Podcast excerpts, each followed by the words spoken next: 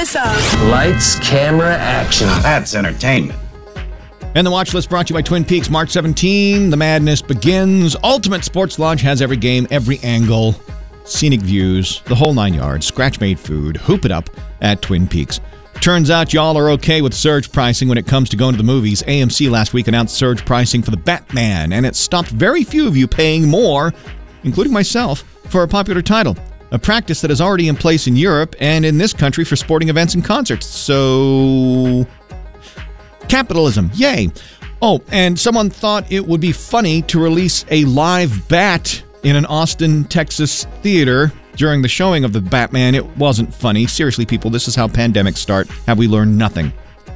Maggie and Negan are going to Manhattan as AMC announced a 5th Walking Dead spinoff coming next year. Can we please call it Vexed in the City? Or Rex in the City? Or Maggie and Negan Take a Bite Out of the Big Apple? Something like that. Can we please? Gamers get excited. Amazon Prime and Sony working on a TV series adaptation of the popular game God of War. Now let's build a watch list for tonight. The next great animated movie you should be watching? Turning Red on Disney+. The Bachelor, This Is Us, and All the FBI's should be on your list tonight. And this one's for my mom and my brother and all the other beekeepers out there. Bee Czar is on Discovery+, and it is a must-watch to see how one man is on a mission to save bees and the planet. Cut.